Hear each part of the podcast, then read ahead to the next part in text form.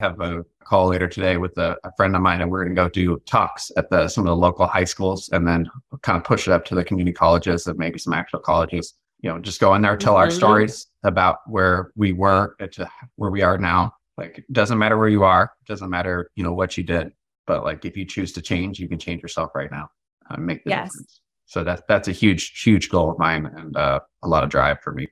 Welcome to the Obsessed with Real Estate show. I am your host, Alana George, and I am obsessed with real estate. I have a great show for you today. Brody Garcia with KGI Capital, who shares with us his touching story of being a teen dad and how reading one book really set him in the right direction of investing in real estate and becoming a responsible adult. I'll give you a hint. You've heard of the book before. You'll have to listen to find out. He also talks about how real estate now enables him to give back to the communities that he came from. And we talk about how now he's building and diversifying his portfolio. It's a lot of good stuff. You're going to love it. I loved recording it. Fun fact actually, right after the interview, my computer died. So I'm having to re record this at a later date, the intro. And um, so if you're watching, you'll see my hair is much better in the actual interview than it is right now. But, anyways, just wanted to give you that note for consistency. Another reminder if you haven't already, notice that in the show notes, I do list the books that we talk about for you to easily go and buy them. I am an Amazon affiliate member. So if you buy through the links that I provide, you are supporting the show, and I would greatly appreciate that. You can also head over to our website, obsessedwithrealestateshow.com, where you can find all of the book recommendations. All right, let's jump in. I am here with Brody Garcia with KNG Interests. Welcome to the Obsessed with Real Estate show. Thank you. Thank you. Super excited to have you here. We met a couple weeks ago now at our real estate meetup here locally in the Bay Area. You know, we got to talking and you just had a really interesting story. So I thought, I need to hear more about you, right? You shared, you know, some of your um, whys like right off the bat. And I felt like that was super smart. You're a super networker for for doing that because everybody became so vested in sharing in your vision, right? And became like instant friends with you. So that was really cool. And I appreciate you accepting my invite to be on here for me to deep dive into you and your investing. So thanks for being here. Yeah, yeah, I appreciate it. all the all the compliments. I didn't know I was super networking, but I'm just trying to be uh just real, I guess. Yeah, I'm, i took some notes. So, um, tell me a bit about you, and you know, share with us your background and what eventually led you into real estate investing? Okay, so this will be a little bit of a longer story. So we'll go way back. So I, I grew up in not such a, a great household. You know, I grew up about the age of five. My dad was in and out of prison. You know, I, I remember going to visit my dad through a piece of plexiglass and a telephone. Um, you oh know, I, I, I remember yeah. a, a time seeing my dad running out of a, a, store carrying a flat screen TV, throwing it into the back of our van. I'm sitting in the passenger seat and people are chasing after him, screaming his name. And about five minutes later, of course, being in the Bay Area, there's traffic everywhere. we yeah. got stopped in traffic. Five cop cars pull up, and he, you know, we're watching him get arrested. And I, am hanging out in the cop car where it's nice and warm, at least. So that's wild. So going from that, um, I started making kind of following that same cycle as I got older. You know, I was really angry. It felt very like the world kind of screwed me over and I, had an unfair advantage or not advantage, disadvantage. I started making poor choices. And by the time I was like in high school, I was smoking, drinking, I was doing all that kind of stuff. I ended up having my daughter by the time I was 16.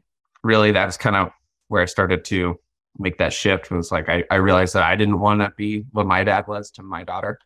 Uh, I realized that I wanted to be there for her and be in her life, and it was very important to me. So from that point, I kind of slowly started shifting over. I ended up meeting my girlfriend who my senior year of high school. So I was about 18 met her and she was a lot more into investing and I ended up reading Rich Dad Poor Dad that she had sitting out one day. And that was kind of like that light bulb was like, oh, like, huh, I don't, I don't have to work until I'm 50 to, and then maybe retire early if I save really good. Really that was a big a big part of it for me. I've gone pretty much from that and started doing smaller investment properties, and now I'm pushing towards larger multifamilies. But uh, that's kind of a big part of my why is to really want to be able to give back to people that are that were in my shoes that really felt like the world was not so nice to them. That's amazing. I love that mission. The fact that you were even open to reading the book that was there, open to the concepts is huge, right? We talk about it all the time on the show and in communities how we get the identities of sometimes our parents' money mindsets. And it's hard to see beyond that sometimes. So, just the fact that you're open to reading the book on it and didn't dismiss, I mean, says a lot about you and how you were really wanting to grow and change your life. That's amazing. Thank you. Thank you. I appreciate all the compliments. yeah. Yeah. I, was, I, I think that's great. And so tell me a bit about your first investment. Like, how did you get from reading Rich Dad Poor Dad when you were 18, which is great, to actually buying your first investment? Right. So I, I had been working pretty much since my I knew I was going to have a daughter. I, I got mm-hmm. a job. I was working every day after school and working full time during the summer. So at a machine shop. So I was able to save a little bit of money from there, from that, all the way up till I was about 19. Then I started working as an electrical apprentice. So I was working at the Bay Area and I started making decent money doing that. And by the time I was 21, I was able to save up enough to buy a home on the outer edge of the Bay Area and so that was my first investment property. So I worked with that. It was a 3 2 with a little granny unit in the back. Basically, we did a house hack, which is where we I bought it and had you know set separate sides. So I rented out the larger half of it. And then me and my girlfriend and my daughter all crammed into a little 300 square foot um, ADU. That was not, it, was rough, rough, definitely rough. But um, yeah, with a better learn. financial decision, you mm-hmm. made that sacrifice because I think a lot of people either wouldn't have rented out that ADU or would have, you know, taken the bigger, taken the three bedroom, right? I'll tell you right now, my family, they when they came, they did the little housewarming party when I first bought it. All of them were like, "Why are you doing that? Like, why don't you live in the nicer big house?" And it's like, I, like you said, much. I was trying to save my money, try to leverage it better. I personally don't need a lot of space. I don't like having a lot of stuff, so I, I smaller is better for me, anyways. I have this theory that I could live in a shoebox if it meant that I could buy more real estate. I'm pretty flexible. I don't need a lot also, but you know, having a family and stuff, you end up needing more room. Oh yeah. I mean, it was it wasn't even a one bedroom, it was a studio. So Oh my gosh. we had our bed and then we had my daughter had a little bunk bed with a desk underneath it that was about oh five to ten feet away from us. And really we lived in that for almost a year while I saved up some money and ended up converting it to a two bedroom uh, and mm-hmm. adding an additional 400 square feet on that. So now we wow. have bedrooms, but yeah, so I, that's hard. Was that hard on your relationship? yes. Yes, it definitely was. Especially once we started doing the remodels, we didn't really have a lot of room to go. You know, it's all in one room. So once you start yep. ripping open walls, just basically like where our beds were was had plastic hanging down from the ceiling. You know, you had to go through flaps to keep the drywall dust out. And I I tried to I'd start talking to contractors do the work, and I just at the time they wanted uh, 60, 80 grand to get it done. And I just put all the money into buying the house. So I didn't have it. So I ended up doing all the work myself except for a little bit of drywall. That's pretty resourceful. I know even like bed sharing when you have an infant is hard on relationships. So I would imagine just sharing a room as your house that has to be really hard. Yeah, you try to spend a lot more time outside. Yeah. Get a little bit more room outside. Yeah, play outside, go hiking, hang out at the mall, I'm sure. but more power to you. Like that's a big sacrifice. And I like this story a lot also because you worked in the trades and you were able to buy something. That's amazing. And buy something in the Bay Area. Like that's not as heard of and an accomplishment in itself. But okay, I'll keep the compliments to myself.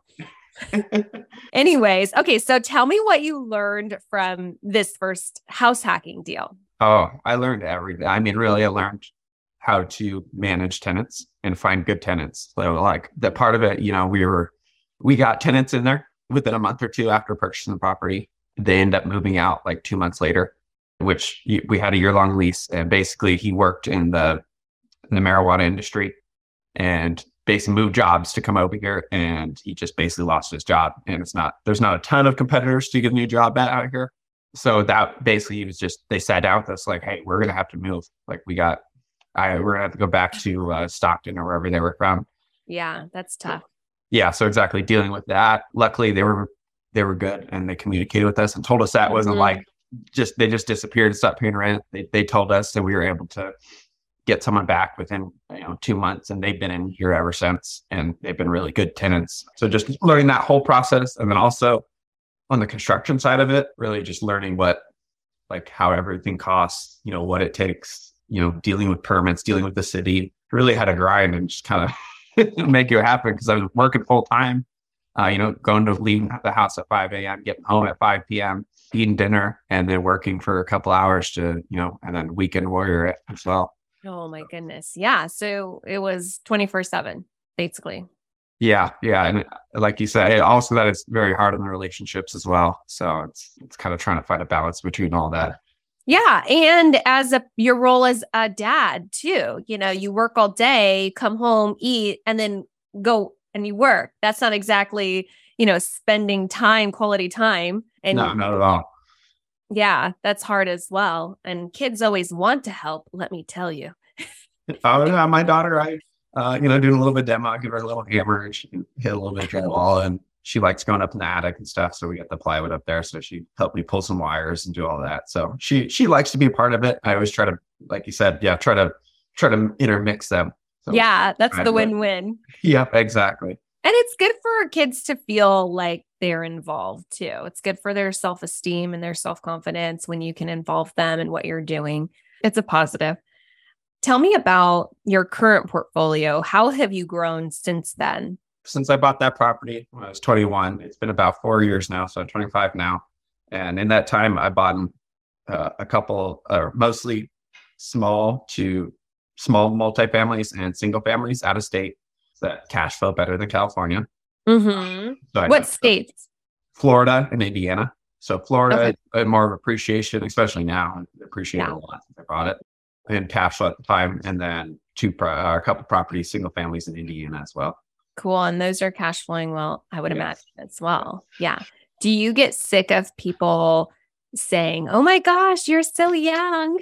because you're only 25 i mean i really I, I used to i really used to used to bother me especially when i was younger yeah. um, but now i kind of try to own it and yeah like uh, i'm 25 I'm, I'm serious about this uh, okay just checking because that was my initial you know i think that i probably said that to you at the meetup and then when you said it now i'm like oh my god you're so young. But i know i was you know 24 25 at one time and you know it's the oldest you've ever been. What can you say? And 25 was a big turning point, like for me in my life. So you're definitely rocking it. And that's really cool. So you have mostly small multifamilies now that are cash flowing at a state. And then you st- sounds like you still have that single family. Yeah. So I, I still area. live here. It's much, cheap, especially with how rents are going right now. I'm getting, I'm living here for almost nothing to live here. Um, that's so awesome. That, that's one of the nice parts about it. And then also on top of that, I, am moving more into larger multifamilies right now. So mm-hmm. we just closed on a 72 unit apartment last month. Super cool. So yeah, Super so that's cool. that's I'm pushing towards that space now. Just growing, getting bigger buildings. And can you share, you know, where that is? So yeah, that property is in uh, Oklahoma.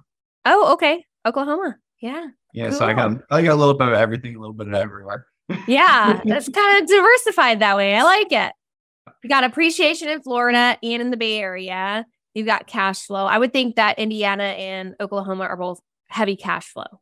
Yes. Yeah. Less on the appreciation. That's what my Ohio properties are. They're not as much appreciation as they are cash flow. Yep. Yeah. Which is why I love them. Yeah. No, they're they're good. I mean, really they they stay afloat because of that, right? Yeah. So tell me now that you're at where you're at, which is a good place to be, what are your current challenges that you're facing with your business, with the growth, with where you're trying to go? Yeah, so I mean with with the way we're doing our our the multifamily purchases now, I'm I'm learning how to basically grow an investor base and learn marketing. I mean, before I was always I was just word of mouth, just talk to people. But now I really have to make an effort to try to do our, our marketing and networking. I personally am not a social media guy. I just made my Facebook and my LinkedIn like probably a couple months ago. I just social media is not my uh I you know I don't spend a lot of time on it. I, I always used to think it was really dumb. Yeah, I know. Time. I've mentally gone back and forth for a long time. It's funny that you say you just made a Facebook though, because it's like 2022 and I almost feel like what was you know you're so late to that boat exactly exactly and i'm like uh, i i really i feel like i'm I'm like 75. I'm like, how do I do this on on Facebook? How do I use this like Instagram and stuff? So I'm really trying to get that that locked in and really just uh just kind of realize that I'm gonna need to contact and reach out and share with more people than I can yeah. do just with my mouth. Yeah, more so than just word of mouth. It gives you mm-hmm. a great platform. So you're 25, but definitely an old soul. And personally, I feel like I can only like mentally handle like putting my energy into like one social media platform. Like, right, I shifted my focus a few years ago from my Facebook to my Instagram because it was a bit better for business. Now I post on Instagram. My if you go to my Facebook feed, there's like barely anything. And then my assistant helped me create a TikTok, but like I like it's already hard enough for me to get the energy and the, find the time to like post on Instagram, but to then be like, okay, now I'm going to post on Facebook. Okay, now I'm going to post on on TikTok. Right? I feel like that's like overwhelming for me. It's too much. Yeah, my oh, my idea. I don't know if this is how it actually works. The idea is that basically make the content for mm-hmm. like you know, say a week and put that to LinkedIn, right? And then almost just repost it on those different platforms. So it's not like you're making new content. You just have those mm-hmm. I wish you the best of luck. I appreciate it. I appreciate it. I'm gonna need it a little bit. you know, when you deep dive into it, the algorithms are different. They like different, you know, graphics, but I'm not gonna slow you down with that because if you just go with that, like that's gonna be like so much better than nothing. And you should do, totally do that. Thank you. yeah, definitely go for it. I'm gonna follow you. There's your accountability. Okay, so I want to hear about a brag from you. What is what's something that you're especially proud of yourself for doing real estate or not? I have a couple. So I do jiu-jitsu, Brazilian jiu-jitsu. Oh, cool. Yeah. So I, I just got my third stripe like last week. So I'm, I'm pretty excited about that on, on my white belt. So I've been doing it for about a year now. I'm almost to my blue belt. And then also I used to, when I was working as an electrician, I competed as an as an apprentice at an apprenticeship competition locally in the Bay Area, and I won two years in a row. Oh my goodness! Okay, I'm so glad that you brought this up because I saw this on your LinkedIn profile, and I was like, I have a note here. If you don't bring that up, I'm going to bring it up that you won local tournaments for being an electrician. Like, please tell me more about this because it sounds like so nerdy and fascinating, and I don't even know like what do you do? I just imagine a bunch of like people almost looking like they're um, disarming bombs or something. yeah, yeah. I mean, you're you're not too far off. Not bombs, but wires. But yeah, so basically, they give you uh, it's a six by six wall, so two walls. Basically, you have a corner wall, and they give you drawings, and they give you eight hours worth of work to do in six hours. And they say here, like here's all the parts, here's the plans, do it, and basically you you go go out there, you do it, you work. Like I said, it's like six hours. You get a little lunch break, and then you go out there, and then they go through and they judge everyone. So typically, there's about the local side. There's probably ten to twenty of uh, competitors there. There's two different. There's like industrial and residential. So I, I primarily worked industrial in the trade. So I did that one first and I won that one. I, I, was like, I just went for it and I won. And then the residential side, I practiced a little bit and I was able to win that one as well. That is amazing. This is a whole world that I never knew existed. They hold these at like high school gyms or something. So they have a, a basically apprenticeship program. So it's non-union. It's called the ABC. But basically, they do a competition every year for it. And then when you win the local ones, they send you to the national ones. So they do those all over the state. Yeah. Okay. but, wait. So you you go from the local and then you go to state and then national because that's how most most things work. So it would be it. You win local and then you go to national. Wow. So I went to, uh, it, it was actually in Long Beach when I did it. So they flew me down to Long Beach, paid for a, a three day hotel stay, and basically it's a three day competition. So you go down there. I didn't win those ones, but you competed. Yes, I did. I competed. It was a whole whole event. So yes, it was very uh, interesting. that is really cool. Do you have like the awards like hanging at your house? yes. Yeah, the, like the Olympics. I love it. Yep. First place. Mm-hmm. Yeah. So those are those are the random things that I'm uh, proud about myself for. I'm proud of you too. That's really cool. Thank you so much for sharing that. And it makes my brain start turning like, what other like random industries can have competitions, right? Mm-hmm. I've never seen like a realtor competition, like who can show this home the fastest and in most detail. Ready, set, go. It's definitely I didn't know about it until I until I did it. I really I just went and did it for just I was like, ah, what, what can I lose? Basically went for it. And then I found out it's this whole big whole thing. that is cool. Do the other trades have that too?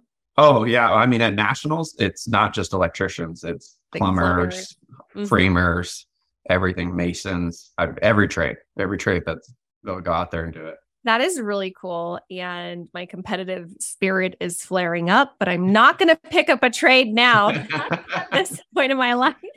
So super cool. Next question is What would you tell your 18 year old self if you could go back in time from what you know now? Oh, that, that's a tough one because really my my 18 year old self was kind of a, a problem, a little bit, a little troublemaker. Um, so I really, honestly, I don't know if I could say anything that would really like change me. And honestly, I don't know if I want to. It hasn't been easy, and there's been a lot of struggle. But I think that is kind of what made me who I am. And I don't know if I'd want to change any of that. Well, it sounded like you got on the right path, like kind of early on. So I should have reframed that to like, what would you tell your 10 year old self? 18 years uh, old wasn't that long ago for you. And you kind of started getting into it at that time. So, you know, what would you tell your 10 or 12 year old self? That's even harder. Um, I mean, really, I was just uh, just not in a good place mentally, and my mindset was just garbage. And I really, mm-hmm. like, like I said, I was just really angry. I was really angry yeah. at the world for a long time. You know, that kind of that rebellious, like, I'm not going to listen to you. I'm not going to do what you tell me. Um, I don't know. Maybe just tell them that you know people do care. World's a lot brighter place than you really think. And if it would have permeated into your brain, if you would have heard it, that's a whole nother story. But I do think that sharing your story now is a way of helping people in that position, right? Because I know I would have and I do listen more to people whose stories sound like mine or they, you know, look like me or sound, like, you know what I mean? If I can find similarities, I'm more likely, like subconsciously, to listen to them or if they have what I want kind of thing. And I think that anybody that happens to stumble upon your story or is listening to this that may have come from the same background would relate and think if he could do it, I could do it. Yeah, that is exactly, exactly kind of what I'm going for. Right now, actually, I have a call later today with a, a friend of mine, and we're going to go do talks at the some of the local high schools, and then kind of push it up to the community colleges and maybe some actual colleges. We're planning to go in there and you know just go in there, tell mm-hmm. our stories about where we were to where we are now. Like, it doesn't matter where you are, doesn't matter you know what you did, but like if you choose to change, you can change yourself right now. Uh, make the yes. difference. So that's that's a huge huge goal of mine and uh, a lot of drive for me that's amazing. And you're definitely like doing God's work there. There's a lot of young people that could, you know, benefit from hearing that. I hope you're you're touring the East Side, uh, ESSJ. that would be great. yeah, yeah, definitely. Yeah, I know my high school has a program where I've for the last like two or three years I've been going back and doing mock interviews to mm. prepare them for like the real world interviews, which I think is really cool because for me, I didn't finish, I just like semi went to college. Like I took like Pilates at college and considered myself in school. But yeah, I think that this is like more real world. And I think you talking to people and they could just relate to that and it's something outside of the normal, like study hard, go to school, you know, get a good job philosophy. Question for you, and I'm I feel like the answer is yes. Have you read the Four Hour Work Week? So I haven't read it cover to cover, but I definitely I have it on my bookshelf, and I definitely uh, open it from time to time and take a look at it. Okay, because it sounds like that's kind of the path that you were on with giving these speeches or talks, because that's one of the things I remember from the book is starting off locally speaking at events to gain recognition. And then you go on to community colleges and colleges to build a, a speaking platform. And then you write your book. Dang, yeah, I, I guess that I mean I don't remember that part of it, but yeah, no, that's kind of I just thought the the high schools would be a good place to start, and you know I could mess up there and kind of get better and better as I. Oh yeah, for sure. and you're gonna have the biggest impact there probably because they're the youngest, but that that would actually listen. I think that's a great idea. That's super cool. So tell me about your biggest inspiration. It could be a person, it could be a place, a time, something happened. Yeah, honestly, having my daughter really uh, changed. I mean, really changed my entire life, and just at, I mean, at the age of 16, it's not about you anymore. Like I had, I had to realize that like whatever I do is going to affect my daughter. So I think that uh, inspiration wise, that's a really big part of it. And I do spend a lot of time with my daughter and I make, make sure that we have that quality time. My inspiration is, is really my daughter and being able to give back. Those are two things that really motivate me to push when I don't want to. Yeah. Those are your whys big time. Thank you for sharing that. Do you have any book recommendations or podcasts? I'm not sure exactly who, who you have listening to this, but I've been getting this syndication, and I would definitely recommend that best ever apartment syndication book. This is really by Joe Fairless. Oh, there, there we go. go. There we go. Best ever apartment syndication book by Joe Fairless. Okay, I haven't read that one. Yeah, this is a really good syndication book. It is like three, 400 pages. I usually kind of go when I need, when I'm working on a certain thing, I'll open the book, crack open it, you know, basically use it as a reference. Cool, cool. And tell me what you're currently obsessed with, if if anything. I really have been obsessed with that, trying to grow my portfolio, build up my portfolio, build up the my cash flow, and because I really want to be able to help and give back. That's a big part of it for me. So I can't give back and take care of my family you know, as much as I want to with yes. as I am right now. So I really need to build that. That's a big part of it. So I'm, I'm just kind of obsessed every day trying to work on that and grow it. I 100% agree. I was thinking this as I was driving just yesterday. So it's weird that you bring that up. When we are trying to just make ends meet, we're not volunteering our hours or donating or mentoring, right? It's we have to build this life for ourselves to have the freedom to give, right? We can be have giving spirits every day and give here and there, but to make a massive impact like I feel that you want to, it's super important to hone in on getting these goals done so you have that time freedom. The money is great to not have to worry about, but it's really about the time freedom of where you want to spend your time. Yeah, like you said, if you want to volunteer, or I mean, like really, I'd like to give back to you know, my mom, she really took care, care of us, and uh, me and my brothers. I would love to be able to buy my mom a house, right? And, oh, that's know, a like, big one. like, I like it. Yeah. So things like that, you know, I can't, I mean, I could probably say for years and years and years and then maybe be able to do it. But that's, that's what I really see my goals pushing towards is being able to do things like that. That's cool. I like that. Tell me a boring fact about you that maybe people don't know that you don't talk about very often?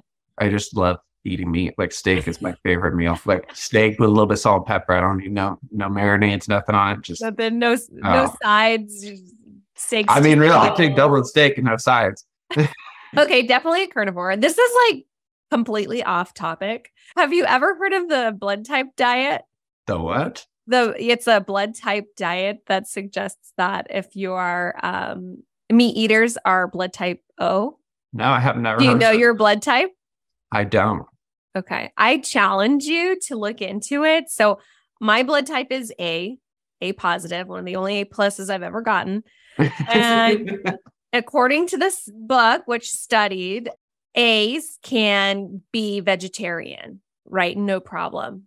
And if you're a blood type O, you're going to run into difficulties because O is based on a meat based diet. And you're more likely to have a gluten allergy as well and ulcers. So, anyways, it's worth looking at. yeah, it goes into the science of like even type O people have stronger um, saliva acid, like saliva to break down the meat and stomach acid. Huh. Okay, I'll definitely look into that. Yeah, um, because it's built for eating meat, and if you're if you're a blood type A, your body isn't as built to eat meat, and so it can slow you down. Your digestion isn't as fast, so it can make you sluggish. Whereas meat eaters, it gives you energy. It's this whole thing. I got obsessed for a while. I don't know. I'm obsessive. I just dive deep into random things. Pretty much every time I ask, it falls into those categories. Huh. So that's why I always ask. Yeah, no, so, I'll definitely look into that. I mean, that would make a lot of sense because I've been like that ever since I was a kid. Yeah. And it doesn't look like it's not doing your body right. So I would be interested to see if you you are blood type O. Do you eat a lot of bread? Does that slow you down? Have you noticed? My girlfriend's gluten free. So we typically okay. don't eat a lot of bread. okay. All right. So that makes sense. Anyways, I could talk about that for another okay.